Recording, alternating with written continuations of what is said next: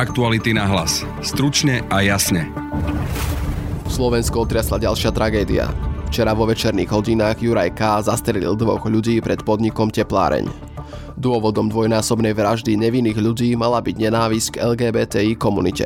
Vo svojom 60-stránovom manifeste písal aj o Židoch, ktorí majú podľa neho riadiť svet. A jediným spôsobom, ako ich nadvládu ukončiť, je zabiť ich.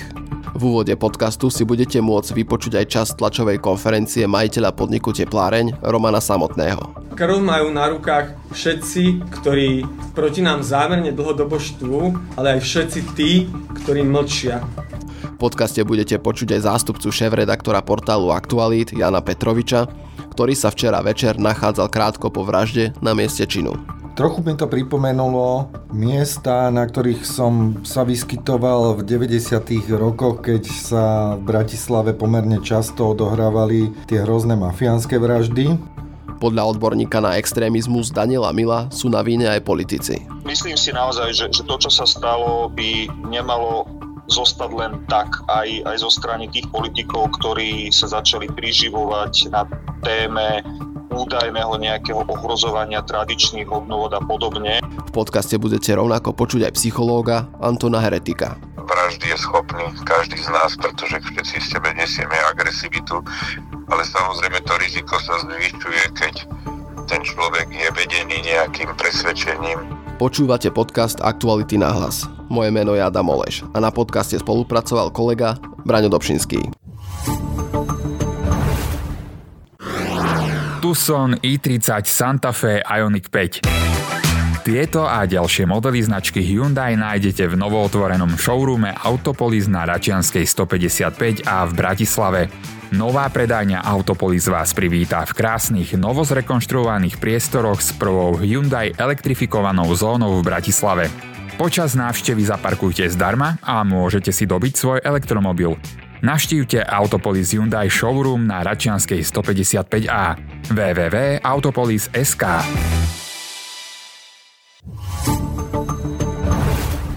Ja cítim obrovský smutok a obrovskú bolesť. To, čo sa včera stalo, je... je hrozné. Bola to proste úkladná poprava. On proste, vrah prišiel, vyčkával tam, potom proste blízky zastrelil dvoch ľudí a postrelil tretiu osobu. Pre nás bola tepláreň domovom, bolo to miesto, kde sme sa stretávali, kde sme sa cítili bezpečne, kde, sme, kde z našich zákazníkov sa zrazu stali kamaráti, boli sme tam ako rodina. Vzájomne sme sa poznali aj obe obete boli naši blízki kamaráti. Mňa to veľmi vydesilo, lebo nebolo to ani z afektu, bol to dlhodobo plánovaný, očividne dlhodobo plánovaný čin, ktorý človek spravil len a len preto a tých dvoch ľudí, ktorí proste sedeli na lavičke a pili limonádu, zabil len preto, kým sa narodili. Nespravili nič. Ja som, ja som z toho zdesený a zároveň chcem zdôrazniť, že je to je to vedomý útok na LGBT plus komunitu, ale je to vedomý útok na bezpečnosť Slovenska, bezpečnosť každého a každej z nás. To, čo sa stalo, sa môže stať každému z nás len preto, kým sme sa narodili. Je to, je to hrozné a je to odporné. A ja by som chcel poprosiť, aby si uh, každý z vás uvedomil, že toto sa naozaj môže, tam sme mohli každý z nás sedieť. A my dlhodobo varujeme pred tým, kam ide toto rozduchávanie nenávisti a čo sa stane. My sme sa dlhodobo báli, že tento čin nastane. Nám do teplárne posielajú každý týždeň na sociálne siete grcajúcich smajlíkov, vypisujú nám z prostosti. Každý týždeň nám plujú na dvere každý týždeň nám zoškrábavajú duhovú nálepku, ktorú máme na dverách. Toto sa deje na celom Slovensku systematicky niekoľko rokov. Súčasťou z toho sú aj podvrcholoví politici, bývalí premiéry, súčasní ministri, predsedovia parlamentu, poslanci a poslankyne, ktorí dlhodobo vedome a, a zámerne štvú proti nám. Snažia sa nás vymazať, snažia sa nás vymazať symbolicky. Minulý týždeň bol v parlamente zákon poslanca, návrh zákona poslanca Dimešiho, ktorý chcel zakázať duhové vlajky a vymazať ich zo všetkých verejných inštitúcií. 44 poslancov povedalo áno tomuto zákonu. 26 povedalo, bolo proti a ostatní mlčali tento týždeň má byť ďalší návrh zákona, ktorý chce zakázať uh, rozprávať o LGBT plus témach na školách. Nás chcú, a tých zá, podobných návrhov zákonov bolo tento rok už niekoľko, nás chcú zámerne vymazať.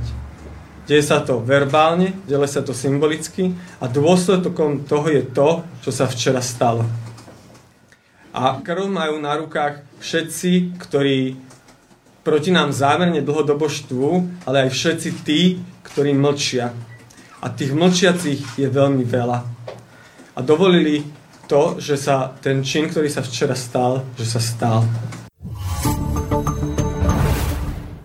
Zámocká ulica, známy podnik, tepláreň, Bratislava, večerné hodiny, dva je mŕtvi, jedna zranená. To je výsledok toho, keď nenávisť zabíja. Na mieste činu bol krátko po tejto tragické udalosti aj kolega, reporter Aktuality Jan Petrovič. Vítaj. Ďakujem za pozvanie, ahoj.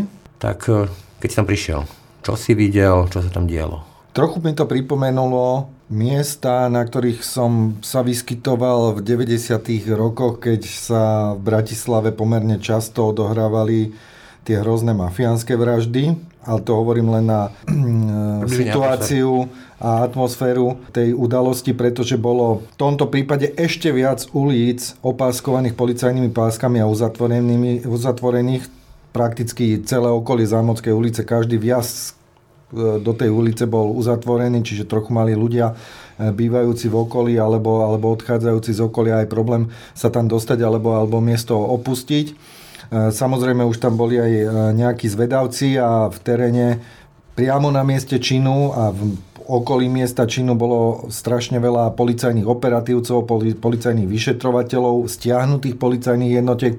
Bolo vidieť, že proste policia asi nasadila v tej chvíli všetky e, dostupné sily a prostriedky, ktoré mohla e, okamžite po tom skutku dostať, pretože čoskoro sa objavili aj člny na Dunaji, ktoré prehľadávali brehy. E, vo vzduchu stále lietal vrtulník, čiže proste klasické miesto činu. V tomto prípade by som povedal, že sa mi zdalo, že tam bolo ešte nakoncentrovaných viac síl, ako, ako býva pri niektorých iných tragických udalostiach, ale môže to byť len môj osobný dojem. A čo koordinácia týchto síl? Lebo veľa sa hovorí o tom, že policia to nie celkom dobre zvládla, lebo on im vlastne odkazoval cez rôzne sociálne siete, že kde sa nachádza, v podstate cez metadáta, dával si tam nejakú topánku na hlavu, teda že aby potvrdil, že on je tým vrahom a napriek tomu vlastne trvalo strašne dlho, kým ho nejakým spôsobom v chytili, aj vlastne nechytili, pretože stihol predtým spáchať samovraždu.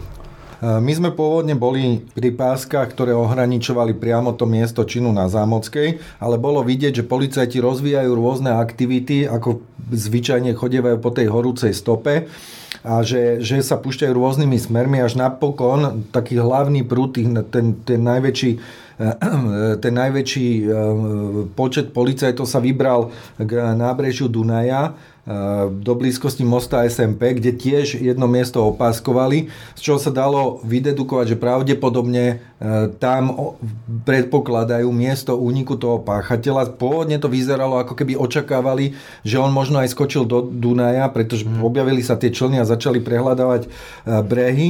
Po nejakej chvíli sa množstvo tých policajtov zase rozbehlo po celom nábreží a začali prehľadávať vyslovene, že tie brehy, teda tie nezavodnené časti, či sa tam pravdepodobne zisťovali, či sa tam niekde nenachádza. Neviem, či mali nejaké hlásenie, alebo na čo to bolo reakcia. A nemohlo to byť naopak, že odtiaľ on prišiel na to miesto činu? Môže to byť aj tak, toto ja sa tu nechcem hrať na vyšetrovateľa, opisujem len to, čo som tam na mieste videl.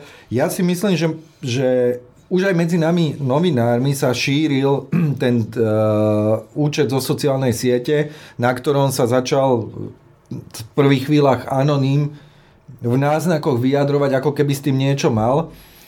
Musím priznať, že aj novinári sa nie veľmi pozitívne stávali k tomu, že by to mohlo mať nejaký súvis. Skôr bola taká ako prvotná myšlienka, že pravdepodobne niekto v tejto situácii sa, hr, sa, hrá, sa hrá na to, aby zaujal pozornosť.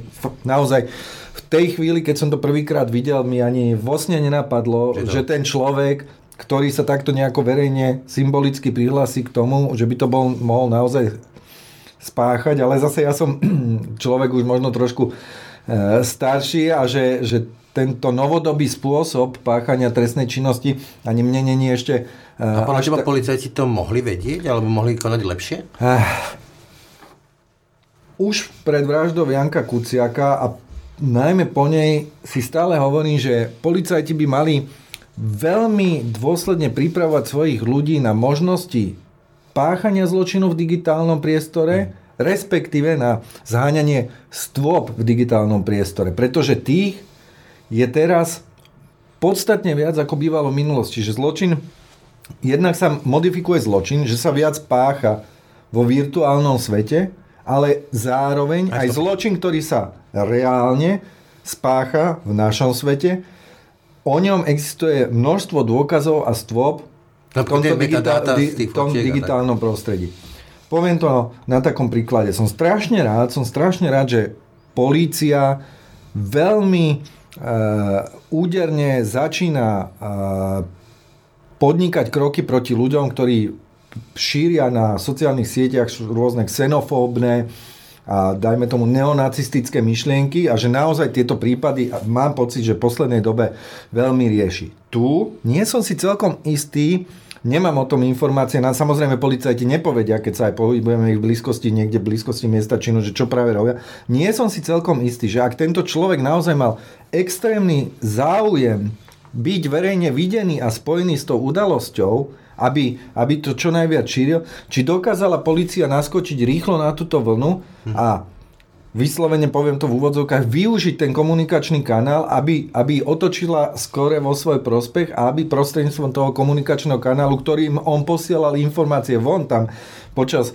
tej noci on komunikoval so svojím, so svojím kvázi obecenstvom, takže či toto eh, dokázala policia dostatočnej miere využiť na to, aby odhalila jeho jednak totožnosť a ak teda totožnosť sa aj podarilo odhalnúť, tak aj ho nejako lokalizovať. Ja neviem, aké nástroje on dokázal použiť, aby zmiatol svoju lokalizáciu, či používal vôbec zariadenie, ktoré bolo s ním spojiteľné a, a dalo by sa nejako identifikovať, že, že odkiaľ sa ozýva, ale e, ja keby som sa už chcel naozaj hrať na vyšetrovateľa, asi by som s ním skúšal tiež komunikovať vyjednávať a vyjednávať cez Aby to je, vlastne, možné, to... je možné, že to policia robila, že o tom len nevieme, hmm. ale toto by som st- veľmi ne, chcel... To, toto by som veľmi chcel, aby bolo aj pre všetky naše bezpečnostné zložky do, do budúcnosti veľkým mementom, že ten svet digitálnych stôp je dnes skoro dôležitejší ako, ako svet fyzických stôp tých operatívnych fázach, keď sa ešte pátra, keď ešte sa nerozprávame o tom, že ako sa to bude, dajme tomu, dokazovať pred súdom, ale keď potrebujú niečo odhaliť. Ja im nechcem kafrať do práce, hovorím to len ako človek z boku, oni tiež mi nechodia hovoriť, ako by som mal písať články. Ale priestor na ale, evidentne ale, ale tento priestor by som určite, a to som, som, som rád, že už robili ten prvý krok, že, že naozaj, že už reagujú. Na tom internete sa strašne veľa veci šíri. To ináč nie je podľa mňa len, len policajná záležitosť, že musia odsledovať celý internet. Aj ľudia by mali byť extrémne vnímaví, lebo tí šíriteľia týchto myšlienok, ktorí tu sa to ukazuje, zatiaľ nie je nič vyšetrené, že tie myšlienky ho mohli priviesť až takémuto fatálnemu nevysvetliteľnému pre bežného človeka a tragickému záveru, že on tie myšlienky pravdepodobne v náznakoch ukazoval aj svojmu ja okoliu. Ho nikto nevšimol. Možno celé to je o tom, že si ho nikto nevšimol. Že, že tá, že tá nevš... A že chcel tá... byť herostratovským symbolom, teda, že sa zviditeľním do sveta takýmto šialeným. Bohužiaľ máme tu teraz ako obete e,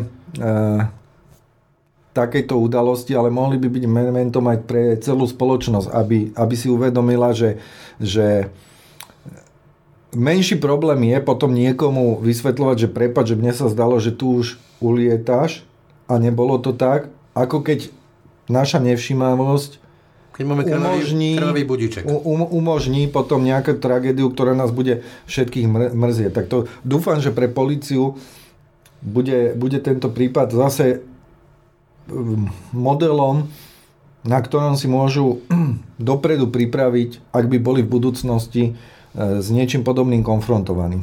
No, keď už hovoríš o tom e, virtuálnom priestore, veď on vlastne zverejnil taký 60-stranový manifest, k tomu, kto podľa neho údajne ovláda svet, ako sa s tým dá bojovať, primárne, sekundárne, terciálne obete, hlavne sú to Židia, ale aj ľudia z LGBT komunity.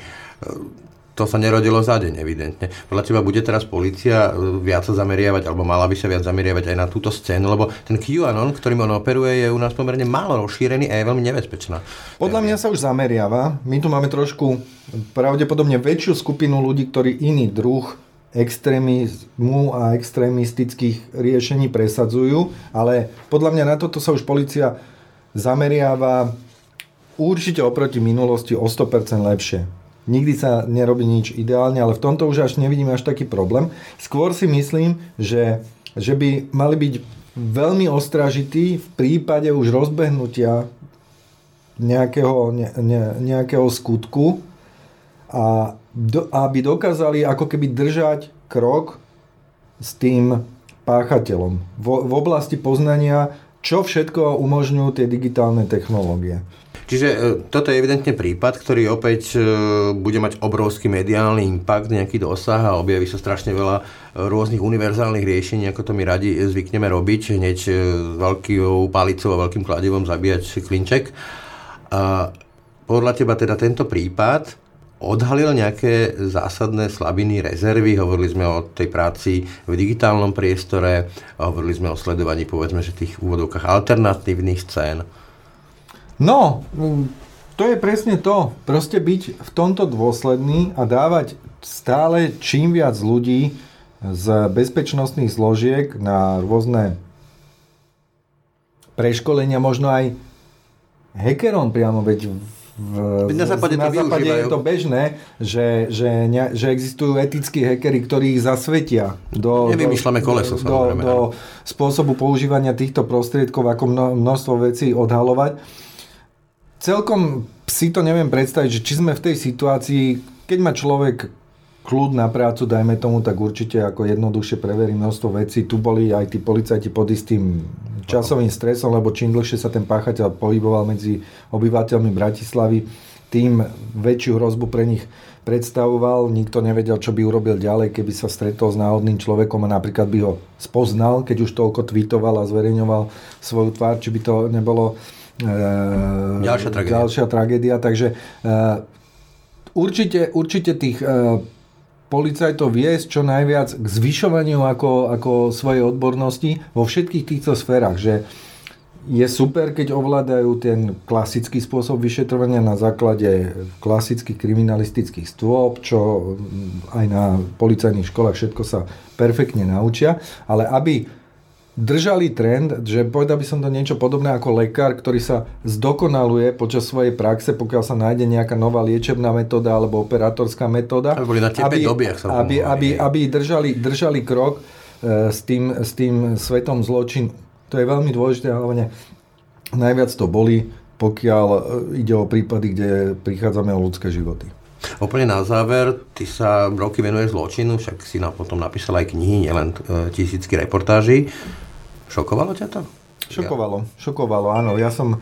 Uh, zrejme preto, že Slovensko doposiaľ nebolo nejako konfrontované s prípadmi nejakých veľkých nenávistných útokov. My sme, my sme mali takú éru, uh, keď e, Rómovia sa často stávali terčami potičiek, predovšetkým s privržencami Naposledy to bol Henry Akordat, spomínam taký brutálny čin na obchodnej v Bratislave tiež, ale predtým áno, 90. roky.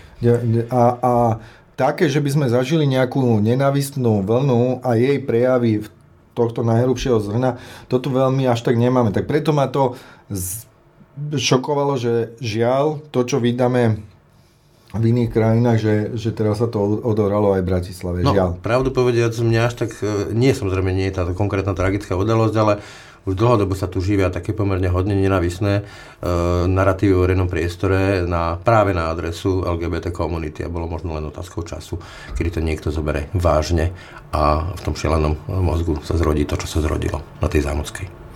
To je to, že, že my sme zvyknutí, že tí ľudia väčšinou len kričia, ale žiaľ, zrejme, keď tá skupina ktorí sú takíto kriklúni týchto nenávistných prejavov rastie, tak sa zvyšuje riziko, že niektorý z nich uletí, že od tých slovných prejavov skutočne zobere do ruky zbraň a začne to riešiť, čo on si nesprávne patologicky vyhodnotil, že rieši treba. No, keď slova zabíjajú niekedy, možno až. Toľko, Jan Petrovič, ďakujem ti za rozhovor. Ďakujem. O dvojnásobnej vražde, ktorá sa udela na Zámodskej ulici, sa budem rozprávať s odborníkom na extrémizmus Danielom Milom. Dobrý deň.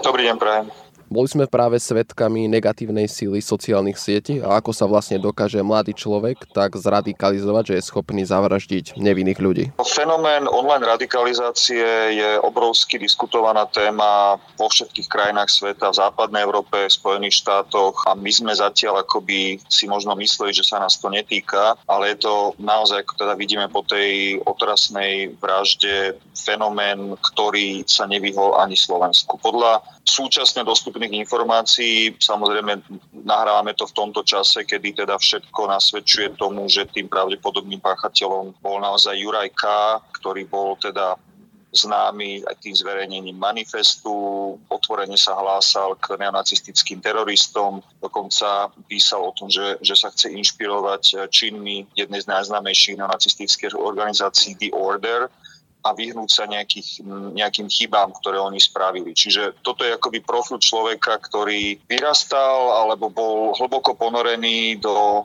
do týchto online komunít, ako je 4chan, 8chan, čo sú špecializované četovacie platformy, kde sa práve takéto skupiny schádzajú a dokonca počas včerajšieho večera noci ešte, keď bol na úteku, tam stále zverejňoval nejaké informácie, ľudia mu to tam komentovali a tak ďalej. A čo s tým? Dá sa vlastne zabraniť takémuto činu alebo podobným aktivitám na sociálnych sieťach? No, táto otázka má dve roviny. Jedna, ako určite je, je na mieste sa pýtať, že či bolo možné takéto nejaké konanie skôr zachytiť a identifikovať, lebo určite ten teda bavíme sa stále v rovine pravdepodobnosti, ak naozaj bol tým páchateľom Jurajka, tak sa nezradikalizoval z večera do rána bol to určite nejaký dlhší proces a nejaké známky tej radikalizácie musel vykazovať doma, v škole, prípadne nejakom prostredí, kde sa pohyboval.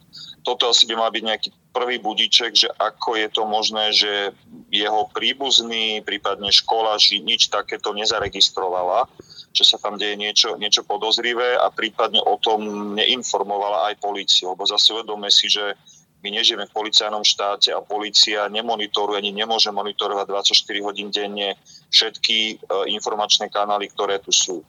Druhá rovina tej otázky je aj v tom, že do akej miery tie platformy samotné, ako je Twitter, na ktoré mal svoj účet, e, napríklad dokážu v reálnom čase zachytávať takéto nazvem to, že príznaky nejakého možného správania, ktoré môže skončiť až nejakým násilným činom.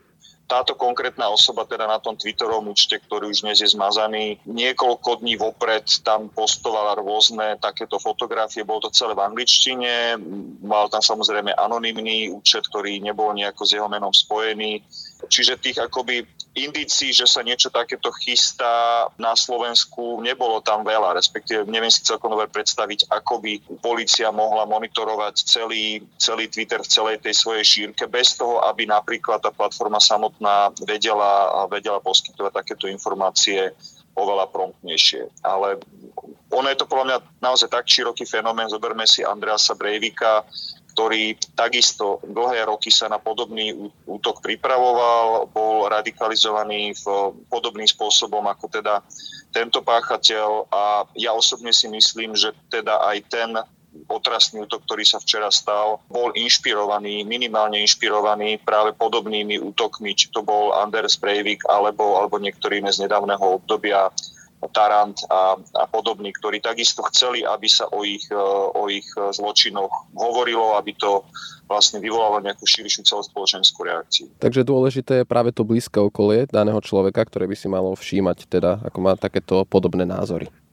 Určite to je asi prvoradé, lebo naozaj, ak si niečo takéto, že sa niečo so ich synom, prípadne dcerou deje, je veľmi zvláštne, že zastáva takéto nejaké názory a pohybuje sa v nejakých online fórach, nevšimnú jeho najbližší a neriešia to nejakým spôsobom, tak e, naozaj tá policia môže zasiahnuť, môže to zachytiť až v momente, keď už tá daná osoba napríklad si snaží zaobstarať, zaobstarať zbranie alebo, alebo sa nejakým spôsobom verejne vyjadruje, verejne zmysle aj na verejných fórach alebo na nejakých zhromaždeniach a podobne.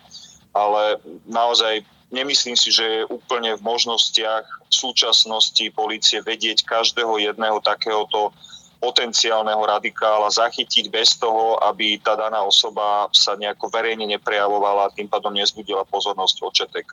To boli sociálne siete, ale keď sa pozrieme aj na Slovensko v celkovom hľadisku, tak tu máme politikov, ktorí dlhodobo štvú proti LGBT komunite. Môže mať aj toto nejaký dopad na to? Ako teraz hovorím naozaj čisto svoj osobný názor, myslím si naozaj, že, že to, čo sa stalo, by nemalo zostať len tak aj, aj zo strany tých politikov, ktorí sa začali priživovať na téme údajného nejakého ohrozovania tradičných hodnôt a podobne, čím vlastne, či už implicitne, alebo niektorí dokonca úplne priamo explicitne útočili napríklad aj voči, voči LGBTI komunite, alebo aj voči, voči iným skupinám zraniteľným na Slovensku. Ako naozaj nájsť si nejaký terč a nasmerovať svoju nenávisť a budovať si na tom politiku. Bohužiaľ sa stalo v posledných rokoch akoby politickou stratégiou časti politického spektra. A toto sú aj následky toho, kam sa verejná diskusia napríklad o, o téme e, spolužitia párov rovnakého pohľavia, prípadne registrovaných partnerstiev a tak ďalej dostala. Že ak sa namiesto faktov používajú lži, manipulácie, klamstva a buduje si na tom niekto politickú agendu, tak potom toto vytvára také podhubie alebo nejakú spoločenskú atmosféru, v ktorej aj takto podľa mňa narušení alebo posunutí jedinci, ako bol Jurajka, realizujú svoje činy. Lebo to vytvára akoby nejaký dojem legitimity. Že veď predsa o tomto sa bežne verejne hovorí, toto je nejaký možno širšie spoločenský e, príjmaný a schvalovaný úzus. Takže určite nedá sa robiť rovnitko priamo medzi nejakým politickým prejavom a touto vraždou, ale vytvára to spoločenskú atmosféru, v ktorej sú takéto otrasné činy vôbec možné, alebo v očiach toho páchateľa dokonca možno žiadúce. Podľa tých jeho verejných vyjadrení, ktoré teda som ešte stihol zachytiť včera, aj to, čo píše v tom manifeste, on si myslí, že on vlastne koná dobro, že on ide chrániť nejaké hodnoty, ktoré sú tu ohrozované zo strany Židov, LGBTI, komunity a tak ďalej a tak ďalej. Keď sa mladý človek dostane do nejakej takejto skupiny na sociálnych sieťach, ktorá je radikálna, je možné sa ešte nejako dostať odtiaľ späť, alebo čo má robiť tá rodina napríklad, že aké to je náročné pre toho mladého človeka? Existuje v zahraničí už mnohé niekoľko rokov fungujúce programy deradikalizácie, sú postavené na sociálnej intervencii, na psychologické práce s tým daným človekom, ale akoby tým prvým základným momentom je, že tá daná osoba musí akoby chcieť prejsť takýmto procesom. Nie je možné, aby proti vôli tej danej osoby, samozrejme, hej, bavíme sa ako v rovine, kým ešte tá daná osoba nespáchala nejaký trestný čin, ale akoby dobrovoľne sa musí na takýto nejaký program podujať a to, čo u nás na Slovensku napríklad chýba, si myslím, že je nejaký rozsiahlejší štátom podporovaný program práve deradikalizácie. Boli viaceré iniciatívy zo strany mimovládnych organizácií, ktoré používali niektoré modely, ako je program Exit, ktorý funguje v škandinávskych krajinách alebo, alebo v Nemecku. Ale opäť, tu ten problém je ten, že, že vlastne do týchto programov vstupujú ľudia, ktorí v nejakej fáze svojho života pochopia, že, že tá extremistická ideológia, ktoré prepadli, je pre nich škodlivá a chcú sa dostať z jej vplyvu. Častokrát to môže byť práve aj pod, pod vplyvom ich rodičov alebo neviem, priateľov, príbuzných a tak ďalej, ktorí sa s nimi o tom začnú rozprávať, ale to potom naozaj vyžaduje dlhodobú prácu, cieľavedomú, Zahrania to napríklad v niektorých krajinách aj pomoc s presťahovaním, aby sa tá, tá daná osoba dostala fyzicky z tej komunity, v ktorej funguje. To, čo je problematické, hovorím, sú dva body. Poprvé, ak tá osoba nechce sa z tej ideológie vymaniť, a po druhé, dnes tie komunity sú do veľkej miery virtuálne. Čiže my darmo presťahujeme osobu z mesta A do mesta B, keď ona bude naďalej na tých istých sociálnych sieťach a v tom istom virtuálnom prostredí, tak ako sa to stalo pravdepodobne v tomto prípade. To bol odborník na extrémizmus Daniel Milo. Ďakujem za rozhovor. Ďakujem za pozvanie, do počutia. Na telefonickej linke mám aktuálne psychológa, súdneho znalca, rešpektovanú autoritu v týchto oblastiach Antona Heretika. Dobrý deň. Dobrý deň. Pán Heretik, samozrejme nedá sa hovoriť o tomto konkrétnom prípade, respektíve o tomto konkrétnom človeku, ktorý to spáchal, lebo nepoznáme jeho nejakú anamnézu, nevieme všetky tie okolnosti, ale z vášho pohľadu vo všeobecnosti, ako vnímate túto udalosť? Je to nejaký izolovaný jav, alebo svedčí to o niečom širšom? V prvom rade je to izolovaný jav, pretože v našej spoločnosti našťastie sa veľa teroristických útokov proti neznámym ľuďom udieva veľmi málo zriedkavo. Nepamätám si ani v posledných rokoch nejaký závažnejší prípad. A samozrejme problém je v tom, že pokiaľ vieme, ide o veľmi mladého človeka, 18-ročného, o to viac je prekvapujúce, alebo by bolo prekvapujúce, ak by ten útok mal nejaké vyhranené ideologické pozadie, ktoré súvisí s nejakou nenávisťou k nejakým e, skupinám obyvateľstva v závislosti na ich rase, sexuálnej orientácii, náboženstve a podobne. V každom prípade nejaký manifest sa tam už z jeho strany e, objavil, teda ešte v tých posledných hodinách, e, respektíve dňoch. Niečo takéto. Môže sa hovoriť o nejakom krátkodobom skrate, alebo takýto páchateľ musel byť nejak dlhodobejšie formovaný takýmito rôznymi teóriami, konšpiračnými a blúdmi. Uh-huh. Tak znovu sa vrátime k tomu, aký mladý je.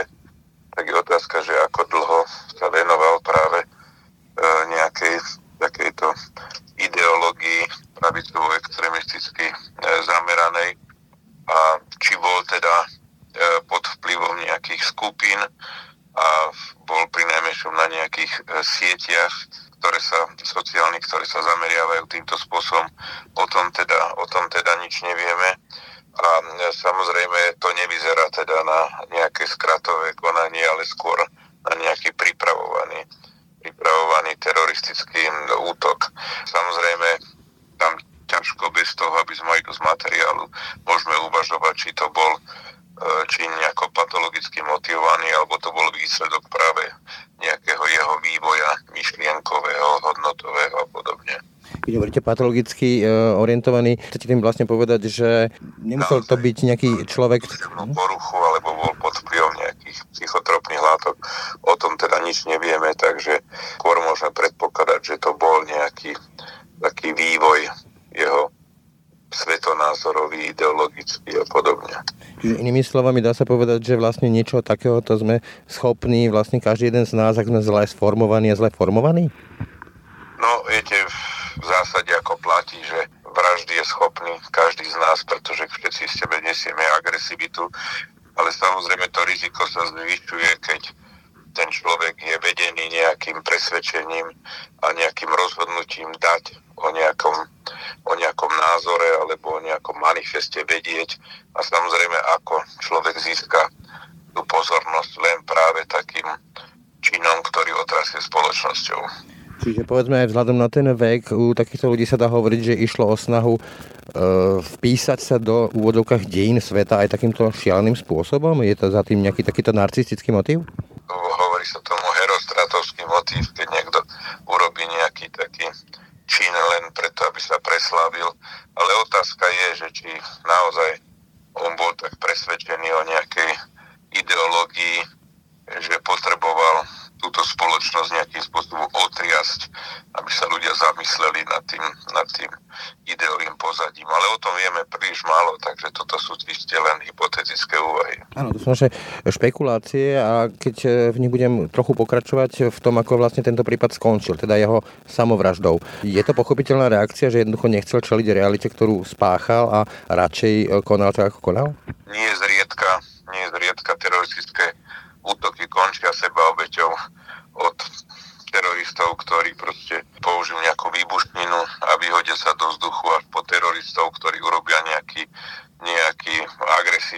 agresívnu viacnásobnú masovú vraždu a potom sami spáchajú sebevraždu. To není až taký zriedkavý, zriedkavý jav. Je to proste len obrátenie tej nahromadenej zlosti a nenávisti proti sebe samému. Taká tá kľúčová otázka, čo si asi väčšina e, poslucháčov teraz kladie, je, dalo sa tomu nejakým spôsobom zabrániť, išlo od tzv. osamelého vlka, dalo sa tomu nejako predísť? O tom samozrejme zase len hypotetické úvahy, no tak samozrejme, keby mal šancu s niekým o tom hovoriť, keby bolo jasné, že sa proste chystá na nejaký taký čin, alebo by boli nejaké signály, že sa nejakým spôsobom niečo s ním deje, tak samozrejme sa mu dala podať nejaká pomoc, nejaká krízová intervencia alebo nejaká terapia, ale často títo ľudia sú naozaj e, samotári a izolujú sa od, od spoločnosti, takže ťažko sa im takáto pomoc potom dostane. Úplne na záver, čo by sme ako spoločnosť e, mali po tomto zločine z nenávisti urobiť, aby sa to neopakovalo, lebo samozrejme teraz bude veľmi veľa diskusí na túto tému. Veľa sa hovorí o tom, že tá atmosféra spoločnosti, tá verejná debata, ktorá je stále viac agresívnejšia a aj ten slovník je taký nenávisnejší, prispelo to k tomu? Treba ho nejakým spôsobom zmeniť? No viete, v prvom rade treba zaujať veľmi jasné stanovisko od, od najvyšších politických a spoločenských predstaviteľov e, práve k takýmto prejavom nenávisti a takýmto prejavom homofóbie alebo e, proste nenávisti voči, voči väčšinovej spoločnosti. A e, treba samozrejme si uvedomiť, že to súvisí aj s atmosférou a s predsudkami, ktoré v našej spoločnosti stále ešte platia. A bohužiaľ v, v postojoch, dajme tomu, k homosexuálom vidíme, že aj najvyšší predstavitelia nášho štátu často zastávajú e, jemne povedané, teda extrémne konzervatívne postoje a e, často priamo odsudzujúce postoje k menšinám, napríklad k sexuálnym. Čiže aj takáto retorika, takéto slova vedia viesť až k takýmto hrozným následkom? Nie si priamo vedú, ale každopádne ako podporujú tých ľudí, že nie sú sami s týmito presvedčeniami, keď aj vysokí politickí predstavitelia majú podobné názory. Úplne na záver ešte mi napadá jedna otázka. E, nemôže takýto čin vyvolať nejakú že vlnu napodobňovania? Pamätáme si, kedy si to bolo, že Werther a samovraždy. Či to nebude nejaká inšpirácia? Ten Werterovský syndrom sa týka iných, iných vecí a e, skôr tu ide o to, aby bola tá spoločenská reakcia prevažne taká jednoznačne ako odsudzujúca nie samozrejme toho človeka a nie len jeho čin, ale odsudzujúca vlastne tú ideológiu, ktorá stala v pozadí takéhoto niečoho. Toľko psychológ Anton Heretik. Ďakujem vám za rozhovor. To je z dnešného podcastu všetko. Na dnešnom podcaste spolupracoval Braňo Dobšinský a Valentína Rybárová. Moje meno je Adam Oleš.